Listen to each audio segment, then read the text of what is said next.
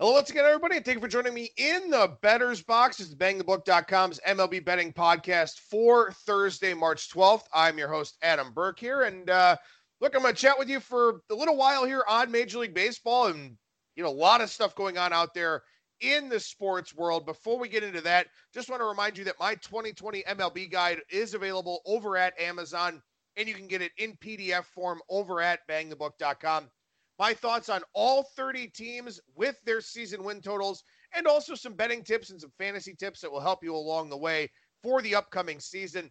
Also, division previews, pennant futures, uh, World Series futures, individual player futures for the Cy Young MVP and the Home Run King.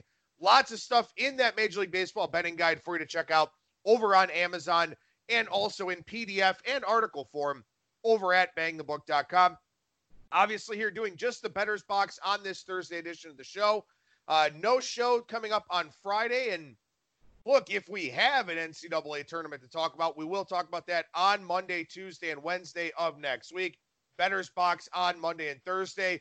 If we have a Major League Baseball season to talk about, a lot of stuff going on over at bangthebook.com. Otherwise, we got a lot of college basketball content for as long as that's going.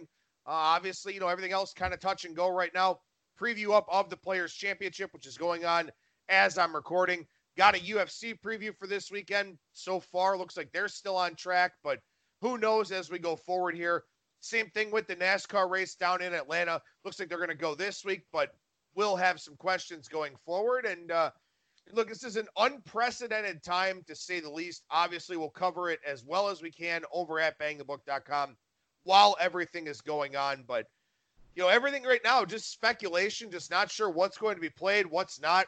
You know, with the NBA now having coronavirus with Rudy Gobert and now Donovan Mitchell as well. You know, how long until the NHL suspends operations? Maybe that happens before I even finish recording today's show.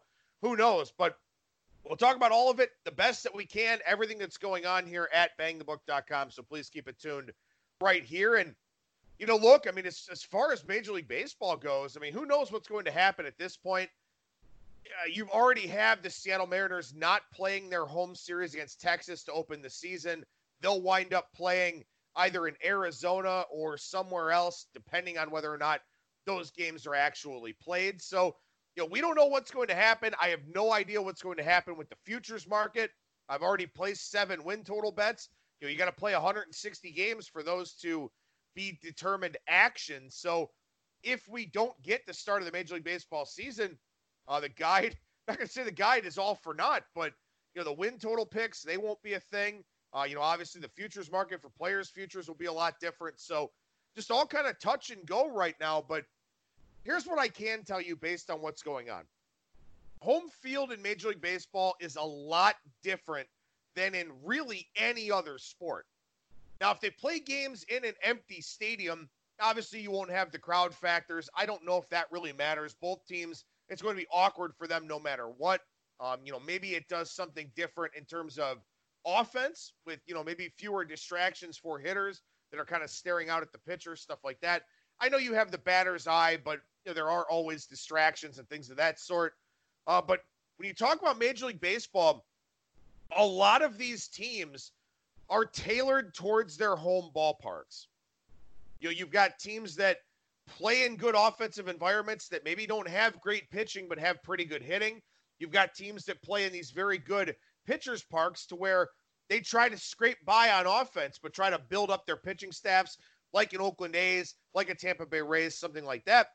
Now, as of now, obviously the plan would be to go forward with games in home ballparks just without fans. But let's say that there is some sort of really big outbreak, you know, centered in a certain city or something like that, like we're kind of seeing right now with Seattle, like we're kind of seeing in the New York City area to a degree. If these teams have to play elsewhere, they're going to wind up being at disadvantages. And that is something that we will have to factor into the equation on a game by game level. You know, a team like Seattle, for example, they don't have good pitching. You know, the offense isn't bad, it's not very good either. The offense is a little bit ahead of the pitching side of things. But if Seattle can't open at home, you know, where they've got the relative safety net of T-Mobile Park, where do they play? You know, do they play in Arizona, which is currently the plan right now? Well, Arizona's not a good pitching environment at all whatsoever. So if that's the case, that probably hurts Seattle against a team like Texas. Do they try to play it at Texas's new ballpark? I don't even know if that's ready yet. Do they play it at a neutral setting where you'll have to sort of ascertain what that ballpark factor looks like? You know, again, you talk about home court and home ice and all these different types of things, and a lot of it is fan based. Some teams maybe just play better at home than they do on the road. Maybe it's altitude based, something like that. But in Major League Baseball, because you don't have uniform venues, I mean, the NBA and the NHL, all these venues are virtually the same. In Major League Baseball, that's not the case. Different dimensions. The game is played outside, so environmental factors really come into play. Imagine the A's not being able to play at home. You know, the A's, they're already banning, you know, large gatherings there in, in Santa Clara County and all that. What if they, you know, um, I don't think that they would ever go this extreme, but what if there is some sort of travel ban or something like that to where the A's can't play at home? Well, if they go play in a different environment, that negatively impacts their pitching staff and especially individual guys on that pitching staff, say a Mike Fiers, somebody like that. What if the Rockies can't play at home? You know, and Germán Márquez gets to make his starts on the road. He's much better on the road than he is at home. So, again, obviously, these are all really extreme scenarios. We'll have to cross those bridges when we get to them. But still, you know, you've got an absence of fans, which I think will be weird. I don't think that impacts the game a whole lot.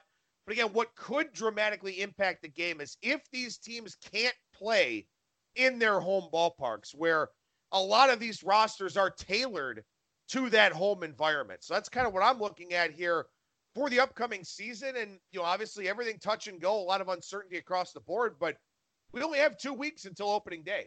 So a lot of logistical things need to be figured out. A lot of things need to, uh, you know, come to conclusions here. And you know, not knowing what those are, maybe it's, you know, not my place to talk about some of these things. But again, you're just sort of getting you into that mindset where Major League Baseball home field is just dramatically different than it is in any other sport. So we'll see how that dynamic plays out here as we get closer to the season. And like I said, we got about what 10 days left of spring training games or so. A lot of teams kind of finish up, travel back home, get to where they're going, maybe play some spring training games uh, in some of the, the different ballparks around the country. What matters in spring training? What do we want to be looking at here? And many people will tell you that spring training stats do not matter at all. For the most part, the vast majority of spring training stats do not matter. You've got guys experimenting, guys working on things. You know, a starter may get a start against a team's major league lineup.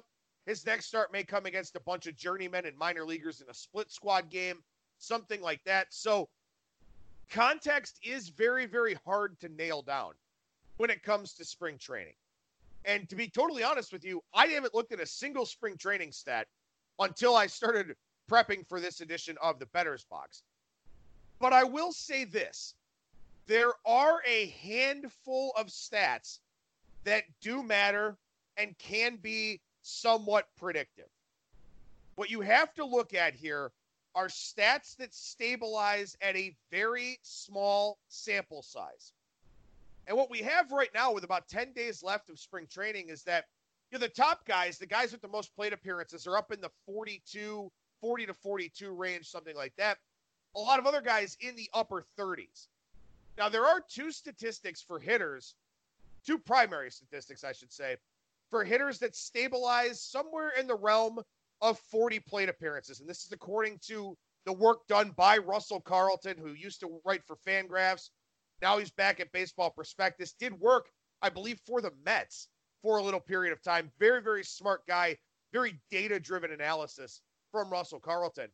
But two stats that stabilize very quickly strikeout percentage and walk percentage this makes sense. You know, guys that strike out a lot, you're going to find that out very, very quickly. Guys that walk a lot, you're going to find that out very, very quickly as well. And in that same breath, swing percentage, contact percentage, and pitches per plate appearance all stabilize at a very low sample size as well. So this isn't earth-shattering analysis, I don't think, but to the crowd that says that you know no spring training stats matter, that is wrong. Strikeout percentage, walk percentage swing percentage, contact percentage, and pitches per plate appearance all stabilize very, very quickly. And again, this makes sense. We know year in and year out, the same guys strike out a ton, the same guys walk a ton, the same guys see a lot of pitches, so on and so forth. So if you're starting to look at some young players, perhaps, maybe from a fantasy baseball standpoint, something like that, strikeout percentage and walk percentage are two stats that do stabilize very, very quickly on the offensive side. Another offensive statistic that stabilizes pretty quickly is actually stolen base attempt rate. So guys that are aggressive on the base paths, or maybe guys that are planning to be more aggressive on the base paths, that does tend to stabilize relatively quickly. Now, obviously, once you get into the regular season and games matter a little bit more, maybe some of that aggression is taken away to a degree. But the guys that are going to be aggressive on the bases are almost always going to be aggressive. They want to get a feel for getting that jump, a feel for reading pitchers, stuff like that. And they will try to do that in a lower stress, less important environment like spring training. And especially, too, maybe they're seeing some pitchers that they haven't seen their pickoff moves before, something like that. So, strikeout percentage, walk percentage, ground ball percentage is another one that stabilizes very quickly for hitters. Um, now, this probably has changed a little bit since Dan Rosenheck had his really impressive presentation uh, at the Sloan Analytics Conference. You can find that PDF if you search if you search for which spring training stats matter. You can find his PowerPoint presentation about that, where he goes into some of the more gory mathematical details. But strikeout percentage, walk percentage, ground ball percentage, swing percentage, contact percentage, pitches per plate appearance, and stolen base rate on the offensive side. Now, what's difficult here is that a lot of this stuff isn't tracked in spring training. A lot of times, this, this, uh, the sites that report spring training stats are going to have the most basic of things, the most basic counting numbers, stuff like that. So, for the most part, we don't want to overreact to the wild to the widely available spring training stats because a lot of that is context dependent and just doesn't stabilize at a low sample size. But if you notice a guy striking out more, walking more, something like that, that could be a sign for you here as we head on into the 2020 season. Now, on the pitching side as well, strikeout percentage and walk percentage do stabilize rather quickly. And I have isolated some guys here who are worth focusing on with regards to their spring training statistics thus far. How about Eduardo Rodriguez? A 20 to 2 strikeout to walk ratio in his 11 innings for the Boston Red Sox. He's faced 45 batters here so far. So Eduardo Rodriguez has struck out over 44% of the batters that he has faced. Last year had that 200 inning season, kind of a breakout type of guy. And as we know here, I mean, Eduardo Rodriguez is going to be very, very important for the Boston Red Sox this season for reasons that I'll talk about a little bit later on in the show here. Here's one that's worth kind of mentioning Dylan Bundy, now of the Los Angeles Angels, 16 to 1 strikeout to walk ratio here out of the 39 batters that he has faced. That's a 41% strikeout percentage for Dylan Bundy. Now, I don't think that all of a sudden he's going to wind up being an elite strikeout guy, but getting away from Baltimore is something that has helped pitchers in the past. You think about Jake Arrieta and the big breakout season he had for the Chicago Cubs, that huge second half that won him a Cy Young. Guys getting out of Baltimore have had some more success. Now, part of that, of course, is getting out of the AL East, but another part of that is just I don't think that Baltimore is very good on the player development side for pitchers. So the fact that Dylan Bundy showing some more upside here for the Angels. Again, it is just in spring training. It is only about 39 plate appearances. But this is a development to watch because Dylan Bundy is a guy that has always had the upside and the potential dating back to when he was a top prospect. If the Angels can unlock something with this guy, that would obviously benefit them tremendously with some of the lack of starting pitching depth that they have. So Dylan Bundy, a guy I'm going to keep a very, very close eye on here early on in the season with some positive park factor changes and maybe here too with a little bit of a bump in the strikeout department. Two other ones here: Jay Happ and Mike or uh, Jordan Montgomery for the New York Yankees. Both of those guys with 16 to one strikeout to walk ratios here in spring training. Happ over 13 innings, Montgomery over 11 innings. That's 46 batters faced for Happ, 42 batters faced for Montgomery. Jordan Montgomery is the guy I want to focus on here because I think Jay Happ, you know, obviously a different baseball would help him as a guy who throws a lot of fastballs. But the Yankees over the last three or four years have really tried to minimize throwing fastballs with their pitchers. And it's one of the reasons why Sonny Gray didn't really work out for them. Sonny Gray needs to work off of that fastball sinker combo. He couldn't really do that with the Yankees. They kind of downplayed that a lot. It just wasn't a good fit. It wasn't a good fit at all whatsoever. Jordan Montgomery is a guy before he had Tommy John surgery was throwing a ton of breaking balls. Lots of sliders, curveballs, and changeups. And he was having good success with it too. He was missing a lot of bats. Jordan Montgomery, if you've got fantasy drafts coming up, if he makes this rotation, and I think that he should, with Severino out, with Paxton out, and then Domingo Germán out for the first 68 games, Jordan Montgomery is a guy that could be very, very, very good for this New York Yankees team. And again, when you get good teams here from a betting standpoint, a lot of their prices can be very, very high.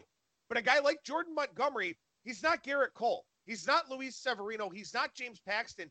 He doesn't have that reputation. But when I look for upside guys that I want to bet on, that I want to buy long term, Jordan Montgomery fits the bill, man. He's on a good team. He's got swing and miss upside with this, what I like to call a kitchen sink arsenal. He throws everything, including the kitchen sink, at these opposing lineups because he's not going to throw 60% fastballs or 50% fastballs. Montgomery is probably a guy throwing 35% fastball. What happens with that? You get more swing and miss, and you get a lot more weak contact because those are pitches that generally move enough to stay off the barrel. A lot of guys, their fastballs get hit hard because they don't move a whole lot. So hitters can center on those. There's a monumental difference in in you know prospect in uh, in projected outcomes between being on the barrel and being a half inch or an inch towards the end of the bat or down towards the handle. It is a substantial difference. And when you throw a lot of breaking balls, and you can do that if you're a guy like Jordan Montgomery, who doesn't have premier velocity, doesn't have a great fastball. So the Yankees isolated this with a guy like him and said, throw your fastball less. Here's why. And I love guys that I see drops in their fastball usage early on in the season because I know that those are guys that are probably going to have lower slugging percentages against, lower isolated power numbers against, and give up fewer home runs because home runs just get hit on fastballs. You know, obviously bad breaking balls get hit a long way. So I want to make sure the guy's got some pretty good stuff when it comes to his arsenal of breaking balls. Montgomery is a guy that does. So Jordan Montgomery is very much on my radar here to start the season as a guy that I'm going to like quite a bit. On the flip side of the coin here, you've got some guys exhibiting some very bad control with some very high walk rates early on in the process here in spring training. The biggest one is Sandy Alcantara for the Miami Marlins. And Alcantara is a guy that I do like. He is a guy that doesn't have the greatest strikeout and walk rates, but he induces a lot of weak contact. He's got pretty good command overall for the most part, pretty good feel for staying off the barrel. But here in spring training so far, 11 walks in 57 batters faced across his 12 innings. That is a big red flag to me because, first of all, he walks a lot of guys anyway. So that's always going to be an ongoing concern. But if that gets worse, that's even more problematic. Secondly, if you're not exhibiting good control in spring training, it's either A, a mechanics thing, or B, a health thing. And if it's a health thing, that's a significant problem. So Sandy Alcantara is a guy who's walking everybody under the sun here in spring training. That is a very bad development for him as a guy that, know, again, has this thinner margin for error with his strikeout and walk rates anyway, has to rely on that ability to induce weak contact. Well, if he's hurt and not commanding as well, or just putting a lot of guys on base, all of this is going to be a problem for him. So Sandy Alcantara, what I'm watching very, very closely here, Another one I'm watching closely with the Atlanta Braves is Max Fried. Max Fried here, 37 batters faced, only five strikeouts against nine walks. Now, he has been brought about a little bit slowly here in spring training. Obviously, you see Alcantara with 57 batters faced, Fried with 37. So he's kind of been limited, maybe missed a start here or there. What concerns me about this is that Max Fried is a guy that I really like the strikeout numbers from last year. I thought he was a positive regression candidate. You know, being brought about slowly means a lot of different things. Either you're not being effective and they're trying to work on some things with you on the backfields or in bullpens, or you've been hurt or sick or something like that. So the thing about a guy like Max Fried is long term, I like him. But in spring training with these strikeout and walk numbers, I'm going to shy away now in the months of March and April if he's even ready to go because I want to see him get into that groove. I want to see a guy that, you know, I can trust, a guy that I can believe in. And right now, with Max Fried being brought about slowly and having these strikeout and walk numbers, I can't believe in that right now. So even though he's a guy that I do like long term, even though he's a guy that in the guide I talked about as a positive regression candidate, it may not happen right away. Not to say I'm going to fade him necessarily, but just that I won't be buying a whole lot of Max Fried stock here in the months of March and April if he's even ready to go. Zack Godley, the dot or the uh, Detroit Tigers, excuse me, taking a chance on him. Once again, the walk rate issues: eight walks and four and a third. He may not even make the ball club, and if he does, he'll be a mop-up reliever type guy, something like that. You know, the the Tigers, and this is important too. The Tigers, Marlins, Giants, all these teams that have gone out there and bought, like I've called them before, the island of misfit toys types of players, they've got thin margins for error, man. They're either platoon guys that, you know, can't hit one side or the other. They're guys that aren't good defenders. They're pitchers that have walk problems, something like that.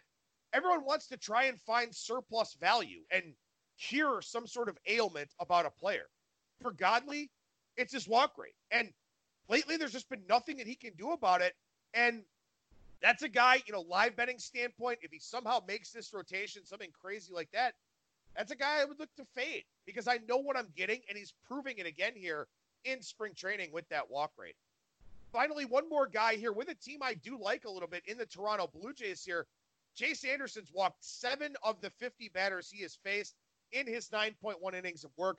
He's also been shelled. Now, again, you don't worry too much about ERA and runs and hits and all that kind of thing but when you start talking about a lot of check marks in the wrong column, like we've got here with Anderson, who's walking guys and showcasing poor command, that's worrisome. Now, obviously, the Blue Jays have additional options. They don't have to go with him. Maybe they just release him or something like that. Uh, but you know, not a good look here so far for Chase Anderson.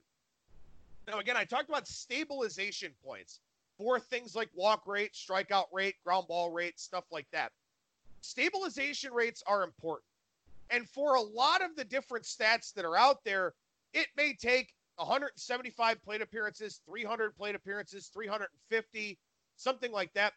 Once we get into the summer months, we get to June and July, I'll start talking about stabilization points again because at that point in time, things that we've been looking for regression from, maybe it's just not coming because stats have stabilized. They've reached a point of reliability to where maybe that's just how it's going to be for this season. Sample size is a really big deal when you talk about handicapping baseball in an analytical context. So it is something that I am watching over the course of the year. And again, once we get to the summer months, a lot of things start to stabilize. There are, however, stats that never stabilize. ERA, BABIP, batting average on balls in play, left on base percentage. These are statistics that never reach a point of stabilization during the season. ERA actually never stabilizes. Like you could just extrapolate that out forever, and it doesn't really reach a point of stabilization because it fluctuates so much. Batting average on balls in play does stabilize at 2,000 balls in play. Last season, Trevor Bauer faced the highest number of batters with 911. So at most, we wind up with pitchers that have maybe 600 to 650 balls in play, maybe 700 balls in play at the most. So batting average on balls in play never stabilizes over the course of a singular Major League Baseball season. Neither does left on base percentage. So these statistics are in a constant state of fluctuating. So what we try to do from a sabermetric context is look for positive and negative regression with stats that don't reach stabilization points, with stats that don't reach a point of reliability. So ERA, BABIP, left on base percentage, never reached that point, which is why you look at ERA, FIP, and XFIP. FIP and XFIP, two of the components of those two statistics, strikeout rate and walk rate. We've already established on today's podcast that strikeout percentage and walk percentage stabilize at a very, very low sample size. So those are more predictive in nature. FIP and XFIP and, and SIERA to a, a greater degree, which we'll talk about more uh, in the lead up to the season here. But FIP and XFIP are thought to be more predictive. Why? Because the components of those two statistics reach a stabilization point much quicker. Hit by pitches reach a stabilization point relatively quickly as well. So, three of the four stats that make up FIP and XFIP reach stabilization points. ERA never reaches a stabilization point. So, this is why FIP and XFIP are thought to be better statistics to use for evaluating not just pitcher performance to date, but pitcher performance in the future as well. So that is why ERA compared to FIP and XFIP creates line moves out there in the marketplace. Because the modeling crowd, the quant crowd dictates where those lines go. And because ERA never stabilizes and it's open to a lot of variance, a lot of positive and negative regression, we look to take advantage of that. We look to make educated guesses based on positive or negative regression with things like ERA, left on base percentage, and BABIP. Now, to take it a step further here, with BABIP, yeah, it never reaches a stabilization point. If you've got a guy that allows a lot of hard contact, his BABIP is going to be higher because the harder a ball is hit, the more likely it is to go for a hit. On the flip side, obviously, guys that induce weak contact should have lower BABIPs because the weaker a ball is hit, the less likely it is to become a hit.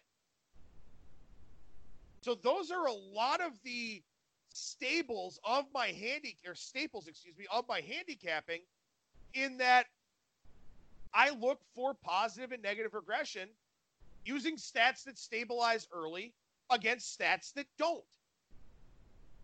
You know, it's very interesting because home runs per fly ball stabilizes at 400 fly balls for pitchers. Last year, Madison Bumgarner had the most fly balls plus line drives with 320. So home run to fly ball rate never really stabilizes for a pitcher over the course of a season, which is why, again, I use home run per fly ball percentage, looking at it saying this should go up, this should go down. Here are the reasons why. Yeah, we look for stats that are open to interpretation and open to variance. We're making educated guesses. And you make those educated guesses looking to get closing line value and looking for positive and negative regression. So that's the method to the madness when it comes to my Major League Baseball handicapping. Now, something that's oddly interesting is that home runs per fly ball stabilizes at 50 fly balls for hitters. So that stabilizes much, much quicker. But that's a big reason why we focus so much on pitchers in the handicap, and in particular, starting pitchers. Obviously, you want to look at the strengths of the bullpen, stuff like that. But that's why a lot of people are gravitating towards the first fives now, because starting pitchers are a lot more predictable than those high variance, high vol- high volatility bullpens. So if you take anything away from today's show, you know the reasons why I look at ERA, BABIP, left on base percentage, compare them to things like FIP and XFIP. Why I harp so much on strikeout percentage and guys that limit walks. That's why all of those things are such big parts of my handicapping. Because stabilization points with these statistics can tell us which stats are open to a lot of positive and negative regression. And again, what we try to do, what I try to do anyway, is find a high variance environment within a game and try to handicap out as much of that variance as I can or predict as much of that variance as I can. That is my goal when it comes to handicapping Major League Baseball. So we look at some spring training injuries to wrap up this segment here today on the Bettor's Box. Aaron Nola of the Philadelphia Phillies has been slowed by illness. Looks like he's probably going to be on a lower pitch limit here going into opening day if he makes that start in two weeks. Threw a bullpen with about 35 to 40 pitches this week. Uh, looks like he's probably going to be limited in that 75 to 80 range.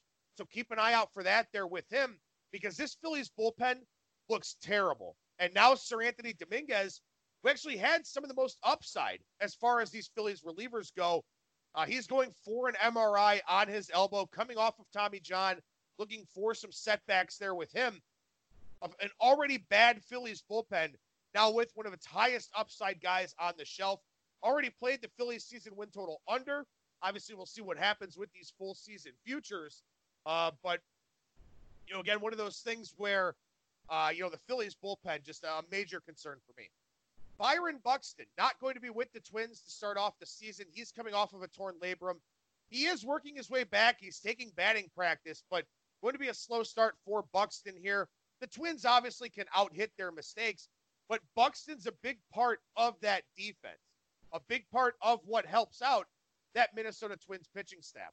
Now, something that is kind of interesting, there were a lot of cold weather under games in April last year, and obviously it's an angle that a lot of people look at. But if the baseball is back to normal, and my friend at MLB Dream on Twitter saying he's watched a lot of spring training baseball, to him it looks like the baseball is back to normal. It's not juiced going into this season.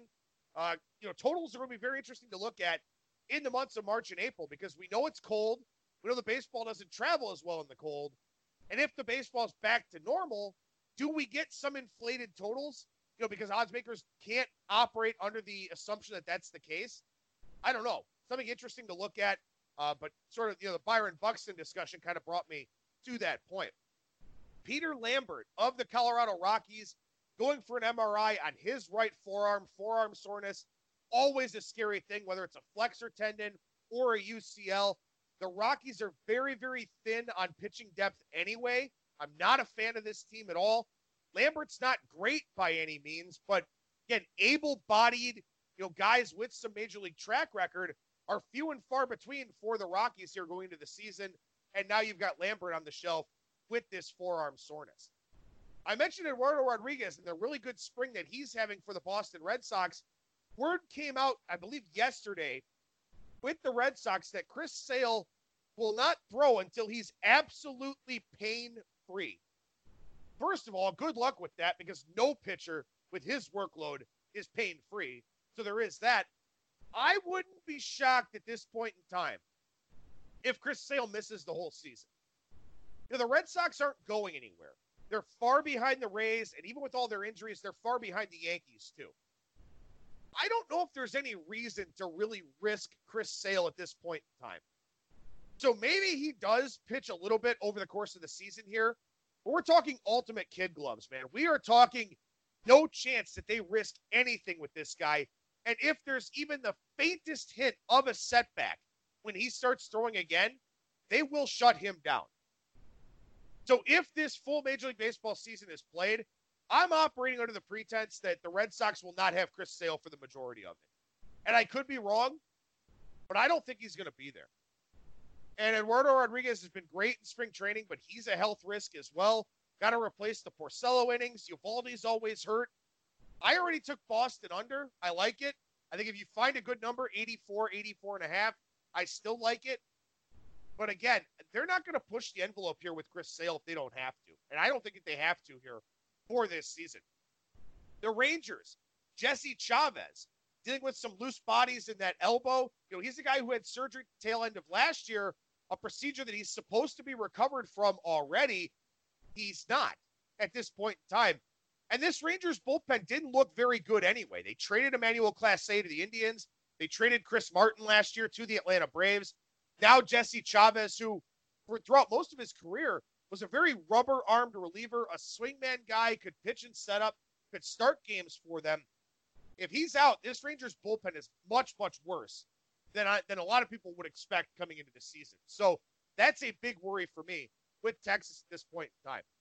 For the Indians here, Carlos Carrasco, inflammation in that elbow. MRI comes back structurally fine. Obviously, another thing with Carrasco having leukemia, you got to worry about his immune system with coronavirus and all the things that are going around with that. So the Indians are going to take it very easy with Carlos Carrasco here going forward. Again, some smoke and mirrors at the start of the season with this rotation. You'll have Bieber. You won't have Clevinger. You won't have Carrasco. So you'll get Bieber. Uh, you'll get Zach Plesac. You'll get Adam Plutko. You'll get, you know, God knows who else in this starting rotation here for the Indians. But some really positive reports on Zach Plesac. Increased velocity, a little bit more bite to the secondary stuff.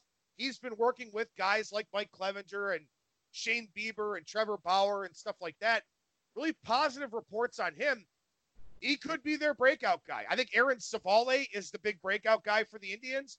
But if Zach Plesac is better, I'm telling you, man, people are going to sell this Indians team from all the bad news coming out. And I get it. If Lindor gets traded in July, that's a big problem for them. But this pitching staff is deep, deep for days, man.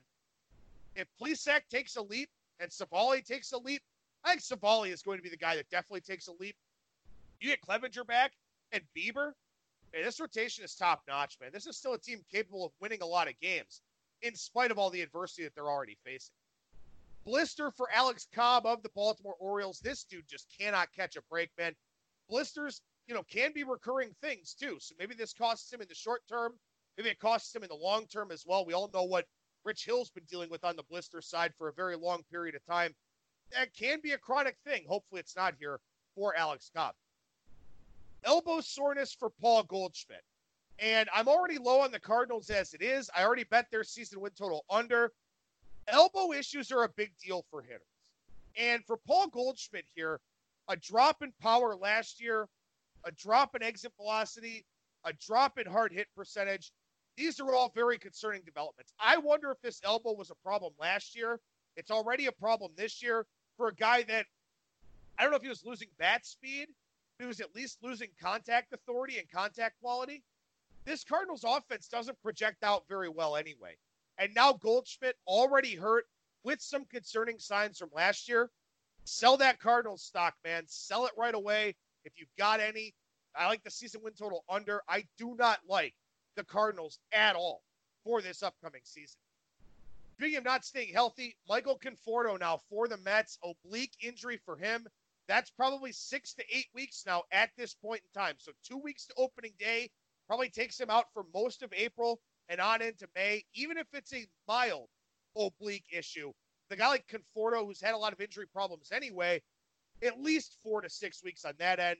So Conforto probably out for most of April keep that in mind for your fantasy drafts. And again, I like the Mets. I think healthy the Mets win the AL or the NL East. I can't bet their win total because of all these injury laden guys that they have on that roster. Finally, one more on the pitching side for spring training a shoulder impingement for Eric Lauer of the Brewers. Now, I like Eric Lauer. I think Eric Lauer is a guy with the Brewers, a team that really maximizes its pitchers. I think that's a guy that could have had pretty significant success here for the Brewers. But with this shoulder issue now, we'll see how long this holds him out. But what's interesting here is that now you've got Freddie Peralta and Corbin Burnes up for the last spot in the rotation. Now you've already got Adrian Houser in the rotation who pitched better in a relief capacity than he did in a starting capacity. You've got Brandon Woodruff, who's probably going to drop off a little bit. And now you've got Peralta and Burnes up for the last rotation spots and maybe they do okay there. But also, this weakens the bullpen for the Milwaukee Brewers. So that worries me a lot because one of the reasons why the Brewers have been so successful the last few years is the bullpen.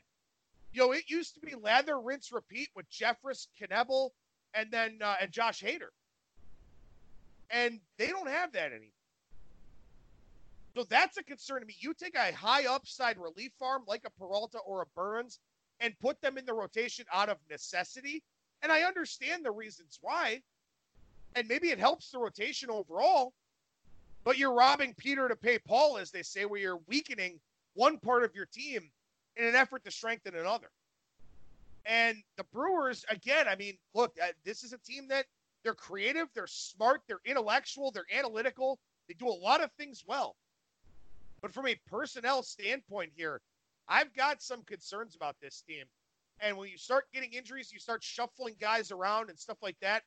It's a very difficult thing for me to wrap my head around wanting to back a team like the Brewers early on in the season. So lots of injury updates. Hopefully, a lot of good stuff here for you today on the Bettor's Box.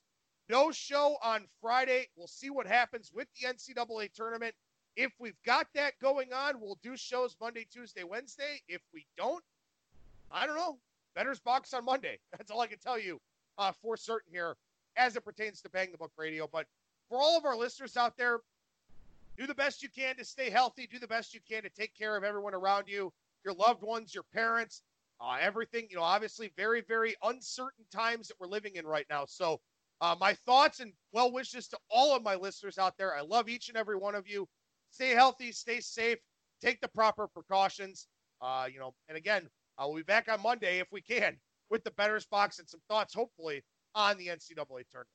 That'll do it for me. Thank you so much for listening, everybody. And remember that you will never strike out when you're in the Bettor's Box.